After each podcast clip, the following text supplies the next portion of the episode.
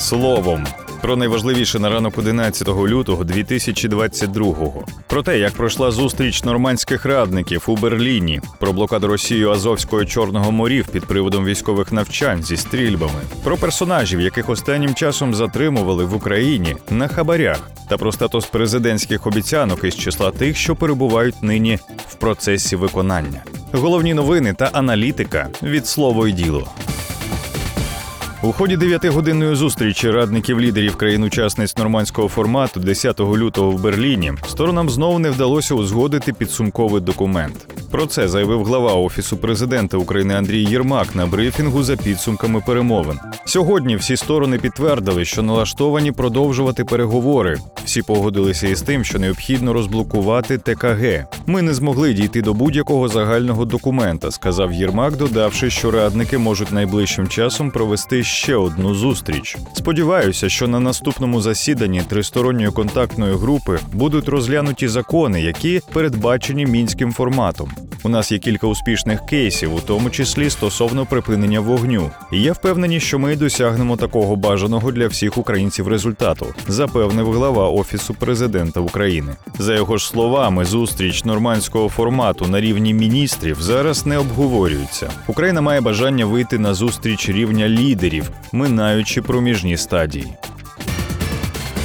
Росія несподівано вирішила скасувати блокаду Азовського моря, яку збиралася встановити під приводом військових навчань. Про це написав головний редактор Black Sea News Андрій Клименко з посиланням на отримані ним документи управління навігації та океанографії Міноборони РФ. Так, за його даними, ввечері 10 лютого в Росії вирішили скасувати перекриття району Азовського моря на північ від Керченської протоки. Клименко вважає, що таку поведінку Росії можна пояснити кількома причинами: або Росія злякалася розмахів прецеденту, який змогла створити Україна зусиллями експертів, військових, дипломатів, представників влади та бізнесу, або на позицію Росії вплинув візит глави МЗС Британії Елізабет Трас, або РФ готує якусь нову підлість. При цьому додав Клименко, зміни позиції Росії щодо блокади Чорного моря немає. Ця блокада триватиме і далі. Нагадаємо, 9 лютого в РФ заявили про перекриття акваторії двох морів у період з 13 до 19 лютого, нібито через навчання. Росія повністю збиралася перекрити на цей період половину території Азовського моря, позбавивши можливості суден відбувати з портів Маріуполя та Бердянська до Чорного моря. Блокада РФ Азовського і Чорного морів повинна була стати основним питанням на засіданні Ради національної безпеки та оборони України 11 лютого у Харкові. Нардепа від слуги народу Сергія Кузьміних викрили на одержанні хабаря у 558 тисяч гривень. Кілька разів він не приходив на допити до антикорупційних органів і з'явився тільки після того, як його було оголошено у розшук. Тепер суд намагається обрати запобіжний захід для нардепа. Засідання вже відкладали через відсутність документів у Кузьміних та через його неявку. У 2016 році суддю Дніпровського райсуду Києва Миколу Чауса спіймали на хабарі у 150 тисяч доларів. Гроші він отримав, за даними слідства, за так би мовити, правильне рішення у кримінальному провадженні, пов'язаному із розповсюдженням наркотиків. Обрати запобіжний захід Чаусу змогли лише 4 серпня минулого року. Спочатку як суддя переховував відмовився від слідства, а потім взагалі був викрадений. Після того, як Чаус з'явився в Україні, суд відправив його під домашній арешт. Днями він вийшов під заставу у 718 тисяч гривень, яку внесла за нього його дружина. Колишні народні депутати Максим Поляков та Борислав Розенблат є фігурантами бурштинової справи. Загальна сума утриманих хабарів, як повідомляли в набу, становила 300 тисяч доларів. Після затримання і Розенблата, і Полякова відпустили під заставу. Одеського бізнесмена Вадима Альперіна викрили на пропозиції співробітникам набу хабаря у 800 тисяч доларів. За даними слідства, за закриття кримінального провадження щодо контрабанди товарів, в якому фігурують підконтрольні йому підприємства. У листопаді 2019 року суд вирішив заарештувати Альперіна із можливістю вийти під 70 мільйонів гривень застави. Бізнесмен заставу вніс. Під арешт із можливістю застави було взято колишнього першого заступника голови податкової служби у Києві. Як повідомили правоохоронці, Микола Ілляшенко пропонував 6 мільйонів доларів хабаря керівництву НАБУ та САП за закриття кримінальної справи проти екс-міністра екології Злочевського. Народного депутата Олександра Юрченка звинувачують у вимаганні 200 тисяч доларів хабаря за внесення змін до законопроекту про управління відходами.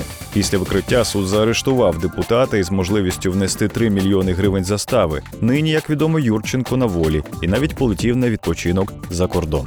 Про те, кого ще затримували останнім часом в Україні на отриманні неправомірної вигоди та які запобіжні заходи обирали, читайте докладніше у нашому спецматеріалі з інфографікою на сайті. Нагадаємо, на порталі раніше ми публікували інфографіку про те, скільки вироків хабарникам винесли українські суди. А ще писали, кому і за що пропонували найбільші хабарі з 2016 по 2020 роки, і чим закінчилися гучні корупційні справи. У передвиборчій програмі Володимира Зеленського 71 обіцянка. З них президент вже виконав 18. Зокрема, обіцянку запровадити нульову декларацію для бізнесу, підписати угоду про відкрите небо з ЄС, запровадити відкриті списки на парламентських виборах, сформувати ринок землі. Ще вісім обіцянок вже провалено. Серед них такі, як забезпечити детінізацію економіки та оновити аеропорти у кожному обласному центрі. Однією з обіцянок було те, що центральні органи влади не будуть сконцентровані у Києві. Від ідеї переїзду офісу президента з банкової відмовилися ще на початку каденції Володимира Зеленського, бо стало зрозуміло, що це буде дорого та складно. Восени 2020 року в Кабміні розповідали про можливий пілотний проєкт перенесення Держекоінспекції із Києва до Кривого Рогу. Але схоже, що ідея залишилася на рівні розмов. Більше про переїзд органів центральної влади зі столиці не згадували. Ще була обіцянка забезпечити всіх українців доступом до швидкісного інтернету. За оцінкою Міністерства цифрової трансформації в Україні більше 17 тисяч населених пунктів не охоплено оптичними мережами жодного з операторів. А отже, у 4 мільйонів осіб немає якісного фіксованого інтернету. Крім того, до оптичного інтернету не підключено 40% шкіл, 92% бібліотек, 37% лікарень. Поки що уряд має кілька стратегій щодо впровадження 3G, 4G, 5G, а також майже готова національна стратегія розвитку широкосмугового доступу до інтернету. Але з виконанням обіцянки є труднощі, зокрема і фінансові. Інша обіцянка про перехід від солідарної до накопичувальної пенсійної системи. У Верховній Раді України є велика кількість законопроєктів і від депутатів, і від уряду для запровадження державної накопичувальної пенсійної системи. Поки що жоден із них не ухвалений. Але Володимир Зеленський нещодавно пообіцяв забезпечити запровадження накопичувальної пенсійної системи вже 2022 року. Очевидно, що спочатку реформа буде частковою. Загалом у процесі реалізації нині перебуває 45 обіцянок президента. На якому етапі реалізації нині вони перебувають, про це читайте у нашому розгорнутому аналітичному матеріалі на порталі та в телеграм-каналі. Більше цифр, більше фактів, матеріалів і аналітики знаходьте на слово й.